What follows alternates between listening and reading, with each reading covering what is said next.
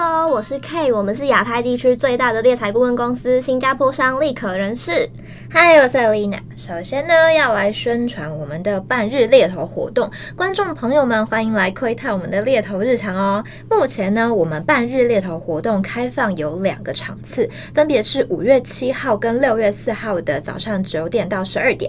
有兴趣的朋友，赶快下方链接报名参加。没错，赶快来参加。好的，我们又来到了一个新的企划。那上一集邀请到我们好多年前的 intern 回来跟我们分享，真的很多年前八。年前，就是他他有跟我们分享说，其实在这里是有很多的学习，跟他往后其实也是可以继续沿用下去的。所以，我们想说，我们设置一个新的专案，是想透过我们这个呃频道去分享一些业务技巧啊，或者说故事给大家。欢迎大家来到立可小学堂。不晓得大家有没有听过卡内基呢？我们接下来就要来带大家讨论一本书。这本书的书名叫做《人性的弱点》。我觉得它书名的翻译非常好，因为它其实不算是英文直译的那种。嗯、那大家也知道，业务是一个很看重人际关系、跟人相处沟通的工作，所以这本书将会带领我们一步一脚印的在生活中练习。当然，不只是业务技巧部分，我觉得很多里面的东西是在生活中都可以。好好来去做实践，让你的生活更美好。简而言之，就是待人处事上啦。对对对，对，就是只是业务特别着重在这一块，嗯，但是其实它是非常可以应用在大家的日常的，所以大家要认真听哦。那我们今天会带到就是第一章的第一小节跟第二小节。那我们第一小节的标题是。如遇采蜜，误触蜂房。那其实下标题就有带到说，华纳梅格有说到，就是三十年前他已经认识到，就是责备他人是一件非常愚蠢的事情。其实我在看第一章的时候，因为你一定一章一定就会先看到标题跟下标嘛，然后我就想说，如遇采蜜，误触蜂房到底是什么意思啊？他其实就是在讲说，一个人呢、啊，如果他想要采到蜂蜜，就不要破坏蜂巢啊。原因是什么采到蜂蜜？可是因为蜂蜜就在蜂巢里面，嗯、如果你把整个蜂巢都破坏了，你可能就是连你想要的蜂蜜都破坏了，然后加上说你还会招致就是那个蜜蜂攻击你，我会被蜜蜂假 king 蜂泡化的那种感觉。哦，懂了懂了。那他其实带回来，他是在说，希望说我们可能。呃，不要认为自己的做法都是对的，就是、嗯、呃，我们去过度指责别人，可能会招致招致反效果。那其实大家就是这一集很明显就是在说我们，这应该说这一节啦，他就是在说我们不要责备他人。那为什么呢？我们来请 Alina 跟大家说一下，为什么我们刚刚提到的华纳梅根会说这句话呢？其实这一章的开头，他有提到了几个故事来算是说明这句话吧，分别是有很多罪犯。他即使杀了人，或者是他就是偷了东西，但他们。之后依然会在逮捕的时候，还是认为，呃，我这么做是非常善良的。我会把我自己所做的这些事情合理化，会用各种不同的方式。那有些他合理化的方式是很荒唐的，但有有些的话可能是呃有一点道理。但那总而言之，就是他们其实并不会反省这件事情的对错与否。那呃，华纳梅格他就跟我们分享到说，其实一百次当中有九十九次人们都不会。为任何一件事情批评自己，无论这个错误有多么的严重。其实，其实大家都会觉得，哦，我就是没错啊，你到底想要我怎样？那其实又反过来验证到，那我们这时候去做做这个批评的举动是毫无意义的。对，因为我们大家其实都会想要被称赞，而且会就是畏惧我们被指责。我们接受到那种反弹的讯息的时间，呃，反弹的讯息，第一时间我们只会想说，哎，我要为自己辩护，我要保护自己，我要站起来反抗。所以就是这时候，你可能说什么话，他都听不进去。嗯，会有给自己。一个保护网的感觉，而且其实书中他也有举证心理学家的实验证明，告诉我们说，其实学习的过程啊，因为进步受到表扬，这样子接受新知识的速度，其实会比犯错接受批评来得更好，学习效果也会比较明显。所以，我们就要推广爱的教育，爱的教育，满满的爱，蛮蛮有道理的，蛮有道理的，就是。呃，我们那时候在看书讨论的时候，你不是说你有看到，就是捷运上啊，可能都会遇到一些什么妈妈啊，就是在骂小孩啊。对，在公众场合的那一种。对，其实我觉得这样真的反而会让，就是那个小孩。虽然每个人不一样，但我觉得多数的小孩他可能会觉得就是很丢脸，或者是说为什么要这样骂他？对，像我之前还有遇到是那种妈妈会在当中，然后揪着他儿子或女儿来的耳朵，然后跟他说：“你怎么这么笨？然后你是死脑筋吗？到底有没有听得进去我在说什么？你怎么会都不会还是什么的？可是大家都都在。”然后我就有点担心那个小孩会不会长大之后就是心理阴影，对，会不会他之后就从此变成一个很没有自信的人？我觉得这是是 这真的非常有可能。嗯、而且其实说大人啊，在对小孩的时候，其实我们都是以我们是大人同样的标准会去觉得说，哎、嗯，你应该要理解我在说什么，你不应该要，比如说。玩泥巴，把自己弄得脏兮兮啊，然后把衣服弄破，或是甚至是说追赶跑跳碰。可是小孩他就是在摸索这个世界，他当然不懂我们的，对，他当然不懂我们的角度啊。所以这时候其实就带回说，不管是在教育上还是在生活上，其实我们去做到这个指责的动作都是非常不好的。但我觉得其实，呃，爸爸妈妈他们也都是在从当爸爸妈妈开始学习如何当一个父母。对，就是大家一起努力成长，大家一起来看这本书。对对对对对。那我觉得我在这边就是我想要说，可以分享一个故事，哎，就是关于批评的故事。像我呃前一阵子就真的有一个在工作上的例子，是我推荐了一个人选，然后到我的客户那边来去做面试。嗯嗯。那后来他也很有很顺利的啦，就是书审都有通过。那我也很开心跟他联络这个消息，因为呃工作其实并不是机会有非常非常多嘛。那他那个时候。然后才跟我坦诚到说，哦，原来他当时请我帮忙来去做工作申请的时候，他已经有工作了，现在已经任职两个礼拜，我超惊讶的，我想说，嗯。你怎么当初就是我在跟你询问的时候，你有说现在还是待业这种状态啊？什么意思？所以我后来就是也有很反复跟他确认说，这样子的一个工作条件，然后跟这样的一个状态，真的是你会想要把握住这次的面试机会，然后好好的来去争取这一次得来不易的机会吗？等等的，就是我要反复的跟他确认说，真的还要，然后不要勉强自己。那他也蛮肯定的跟我说，会希望我能够帮他去做一些争取，比如说面试的时间能够帮他延后个半小时之类的。那我也很有努力帮他去做到这件事情嘛，因为前面他有给我蛮多保证，结果他后来就人间消失了，我的天，嗯，所以我也没办法跟他说就是面试更改时间的一个状况。然后一天过后，他才突然间寄了一封信告诉我，他经过了自己的一番考虑，他还是决定要放弃这个机会。我想说，哇，整个火都起来了。对啊，就是 前面是在玩我吗？就是当下情绪真的是非常非常的高。所以我那个时候我就有想说，我要打电话跟他沟通一下，告诉他说，诶，这件事情到底是发生什么事情了？然后他。因为这样子的状况造成我蛮大的困扰。那我后来发现，在前面跟他沟通的时候，他有升起他的自我保卫机制，他就跟我说，他觉得他自己做这个决定没有错。那他是有考量到后续的一些状况，所以他这么做等等的。那我就发现说，诶，这好像跟我原本要跟他沟通的事情，跟他好像没有意识到这件事情造成的一个问题点在哪里。所以也换一种方式啊，来告诉他，呃，跟他一起来坐下来讨论。这件事情分析在哪里？嗯、那他后来也因为这样的关系，就比较接受，也比较了解说，哦，他做的这个决定到底造成了大家多大的困扰。所以我觉得就是有回归到刚刚的推广，就是我们真的就推广爱的教育，大家会比较知道，呃，问题点是什么，就是责备他人真的是愚蠢的事。永远不会有结果。对，幸好你后来很有智慧，就是你可能也没有就是骂他，或者是跟他说：“哎，你怎么这样子对我？”这种，所以其实后来你们算是好好的收场啦。那这时候就是也要考验，就是你对客户那边的努力了。对，就你也要好好的再收场一次。那其实这件事情本来就很不容易啦，就是每个人他其实在遇到事情的时候，一定会带有情绪啊，他一定会生气呀。那要做到说：“哎，我不要生气去批评别人，或者说我冷。”忍耐下来，其实都需要长久的累积跟练习。那我们书中其实也有看到，林肯有写过一封，就是匿名讽刺信，就是在说一个政客的坏话啦。那其实政客后来看到这个匿名信的时候，气到一个不行。然后林肯曾经也是三名的议员，对他真的，哦、他就是在告诉我们，就是他怎么变成一个圣人的。哦，没有，大家就是看到这个。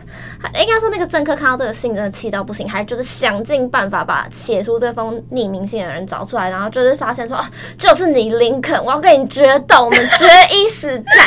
而且那个应该说古时候就是真的有脾气，就是决斗是真的决斗，是真的拿真的。刀剑就是互砍，砍死对方的那一种。所以我们差点见到林肯了。对，所以林肯那时候也当然也捏了一把冷汗。然后就是后来就是，呃，算是双方就是的同伴们都有阻止这件事情，我们后来才有继续看到林肯。然后就是还有。嗯，接下来的历史故事，对，就有接下来历史故事发生。那其实也是发生这件事情之后，我觉得他可能也吓到了，他可能也意识到说，其实那他真的这样子做不好，就是不管去酸人家、讽刺人家，或者说指责别人，都不是一件好事。嗯、那他后面就是一直在练习说，我要不侮辱别人、不讽刺别人、不指责他人，然后。其实他后边还有在举例更多的故事，就是说他其实真的遇到有情绪的事情的时候，他可能比如说他写信把它写下来，可是他不把那封信寄出去，先当做宣泄情绪的一个管道，让自己冷静，那也蛮好的。其实，在看这本书啊，会觉得好像这些东西是在告诉我们，就是修身养性。但其实修身养性这件事情说起来容易，但做起来真的蛮难的，因为很多时候你有可能。是不是想要批评的？你只是希望他变得更好，然后或者矫正他的一些不好的习惯。但是，呃，我们可能就会用错误的方式来做到这件事情。嗯、所以，嗯，也许我们也可以先从自己开始。那书中还有提到，有一位文学家说，任何蠢人啊，都懂得批评、斥责和抱怨。然而，想要做到理解跟宽恕他人，需要具备良好的品格和自我控制能力。你看，他刚刚说到蠢人，蠢人，所以我们就是聪明的人才知道说要怎么克制自己，然后要怎么用好的沟通方式去跟别人应对。嗯、那其实这能力不只是对长辈啊、朋友啊，你不是只对就是比你高阶的人才彬彬有礼。其实你对身边的每一个人，嗯、不管是对你的朋友啊，或者说你的同才晚辈啊，嗯、甚至路上看到陌生人，你其实都应该要有。好的态度去面对，而不是就是看到任何一件事情就就先说他错。比如说，呃，你在捷运上又看到有一个人不让位，好了，有一个老人在他面前说：“你怎么这样子？你是年轻人，没手没脚之类。”就 是这个说法可能就会招致就是不好的结果嘛。嗯、那我们可能换一个说法，就是说，看看你面前的老先生 那一种，就是如果说你可以的话，有没有机会让个位置给他之类的？当然，就是这样，真的还是很难了。我们要去跟外界的人说到这样的事情，那当然我们就身体力行的先做嘛。就是其实大家，我觉得这个社会上多数还是善良的人，只是他们没有发现说要怎么去做到对的事情。嗯，然后其实我有看到，就是里面有一个我还蛮惊讶的例子，就是有一个很优秀的试飞员呢、啊，他在去巡回表演的。就是飞机上，他回程的时候就是差点失事，就是但是因为他高超的就是驾驶飞机的技巧，所以他最后还是就是无人伤亡，就只是就是飞机严重受损而已。那他其实他完全没有生气耶，他真的是差一点死掉，而且他就是飞机上的人也差点就都死掉了。然后他还跟他的机械师说。我相信你不会再犯同样的错误了。为了表示我的信任，你明天再继续为我保养。但是如果是我，就觉得就是你害我差点死掉，你怎么可以这样对我？就是这种感觉。我们就是一般人遇到情绪的时候，就一定会有这样的反应，揪住他的领子，跟他。对，但是这个是非人他非常有智慧，他觉得说。这个人他只是一次的失误，我不要毁了他的一生，我再给他一次机会。其实我觉得这个例子有点夸张，因为他是呃存在在生死交生死交关的一个例子。对但呃虽然例子很夸张，可是我还蛮能够提。体验他的处境，就是还有你刚刚说的那个，嗯、如果是你的话，你一定会就是骂死他。我觉得这个很合理，因为他要死掉了。可是我觉得，呃，也许这个非是非人了，他可能会是想到，当然我我觉得这是回归到，嗯，一件事情，他可以有很多不同种的处理方式。嗯嗯，那我想他也许就是考虑到说，呃，如果我揪着他的领子，然后大骂他说：“你这个王八蛋，你害我快死了，你知道吗？”吗？这个技术真的烂到爆。那它会造成怎么样的一个结果？就也许，嗯、呃，这个这这这个机械师他后来就是就会放下他的专业，然后就一蹶不起，变成一个大酒鬼之类的。他可能就呃没有办法发挥他的长才。但也许这个机机械师，他换一种方式跟他沟通，就像是呃刚刚举的这个例子，也许这个机械师他永远都不会再犯这样的一个错误，因为给他了这次机会，后来他反而声名大噪，变成这个呃业界当中的一个 number one，这也是有可能的。但所以就是呃给一个机会吧。事情也许就会不一样，同一件事情有很多不同种的处理方式。哦，又是刚刚所说到的爱的教育。对，他现在完全又带入第二节，就是刚好无缝接轨的加入。那你知道，就是天底下要促使别人做事最好的办法是什么呢？赞美。很好，我们有看书。那刚刚上面有没有认真听？人类是非常渴望赞美的，就是你越赞美他，就会表现的越好。就是刚好提到说，哎，赞美会就是让学习的速度进步神速嘛。嗯、其实赞美的时候。我们都会得到一个重视感。那其实第二小节也在跟我们提到说，人们为了得到这个重视，其实很多人还甚至什么精神衰弱啊、错乱啊，他装病啊，他想要被在意啊，就真的就生病了。哎、欸，我觉得这会，我觉得一个例子就是，有的时候我们小时候的时候，嗯、可能就有交男朋友好了，嗯，然后我们就会，嗯，这里痛那里痛，就想要男朋友注意我，你可以关注我一下，或者说就是故意跟他冷战。我觉得。就是小时候好像很常会发生这种状况，是不是？就是想要得到关注跟赞美？对，这时候就是要他，就是说宝贝，你最乖啦，你怎么了？没事啊，什么一下就不痛啦那种，轻轻呼呼。对，其实赞美这件事情真的，嗯，我觉得不是说很难，只是我们很难刻意去做，然后把它当做是一个日常，对吗？对，就是我们，比如说，我们去看到一间好吃的餐厅啊，我们其实要五五星好评很容易啊，手机拿出来按一下就好了。可是我们可能就会忽视，嗯、然后反而就是，如果说这间餐餐厅对我的态度非常不好，我就很想去评一颗星。嗯哼，那如果是讲者的话。我们可能也可以，呃，大声拍手，大声拍手。如果他很棒的话，我们就是要让他知道说，哦，你真的讲的很好，你真的为我受益良多，内容很有深度啊，台风非常非常的稳健啊。对，我觉得其实这。应该说，任何人、任何职业的人，他其实都需要赞美，嗯、而且我觉得赞美就是一个动力，前进的动力。对，所以这时候其实我们就可以把人想成说，我们是一台台的汽车。那我们今天那个赞美啊，就很像汽油一样，就是你加越多汽油，车子才可以一直走、一直走、一直走。那这样子的话，批评不就是很像它的轮胎就被拆掉，它就没办法走？对，就是这样子。就是我们其实。我们做起来不轻松，可是我们还是要把它带到生活里，然后你就是一直练习，一直练习。你可以从就是呃，今天比如说去上班啊，就是看到同事说，哎、欸，今天穿的好漂亮哦，或者说，哎、欸，你今天看起来气色很好，哎，或者是说，哇，你真的好会关客户哦，你怎么会这么会找人呢、啊？这类型的赞美，我觉得都是让大家可以开始好的、美好的一天。嗯，就是爱的教育要布满全世界。让大家都拥有正能量。对，其实我可以举例说，就是我个人啊，就是真的也是比较吃软不吃硬的类型。真的、哦？对，我觉得刚好在立刻，我觉得刚好我就活得蛮好的。嗯、就是我可能犯错的时候啊，主管也不会是什么大声的批评我，他可能会是先称赞我说：“哎、欸，我哪边做的好，哪边做的不好，嗯、怎么样可以再更好。嗯”嗯，就是其实。我觉得我们这边的人啊，可能刚好我的主管啊，就是他都有在观察，说要怎么去赞美我们。嗯，但我知道我的主管已经先看过这本书了，所以他可能已经学以致用了好几年了。嗯，所以这个其实对于管理也是非常有帮助的。对，嗯，如何待人？我觉得这边我也可以举例。我觉得我的主管也跟你的主管很像，嗯，就是因为这个工作实在太容易会遇到高潮迭起的时候，嗯，所以当你在。就是当你在那个低潮啊，就除了你要让你自己想办法爬起来之外，因为你已经处在太多负能量，你就在低潮里、低谷里面了。嗯嗯。那这个时候，我主管他就会看我的状况。那当然就是当你好，我们小时候好了，我们可能考了一个十分，然后可能我妈就会大声的，就是跟我说：“你怎么考那么烂？你到底有没有在读书？”巴拉巴拉巴拉巴拉。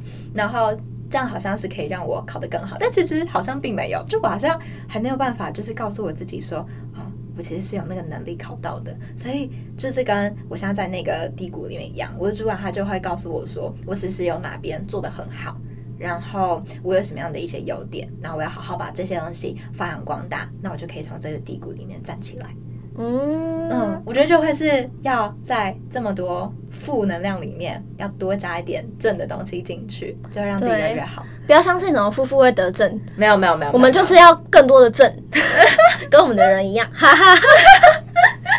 好，那我们今天呢，第一。章的第一小节跟第二小节就到这边。那其实第一小节再跟大家复习一次，我们不要批评他人。那第二节我们要赞美他人。那其实之后就是我们会是根据不同的章节，可能有不一样的结束，然后我们可能也会以不同的方式方方式呈现给大家。最后不免俗的再说一下，如果大家对我们有兴趣，欢迎投递履历到 talent at recruitexpress.com.tw。还有我们五月七号跟六月四号的半日猎头活动。那我。我们下次见，接下来还有非常多技巧等着你哦，拜拜。拜拜。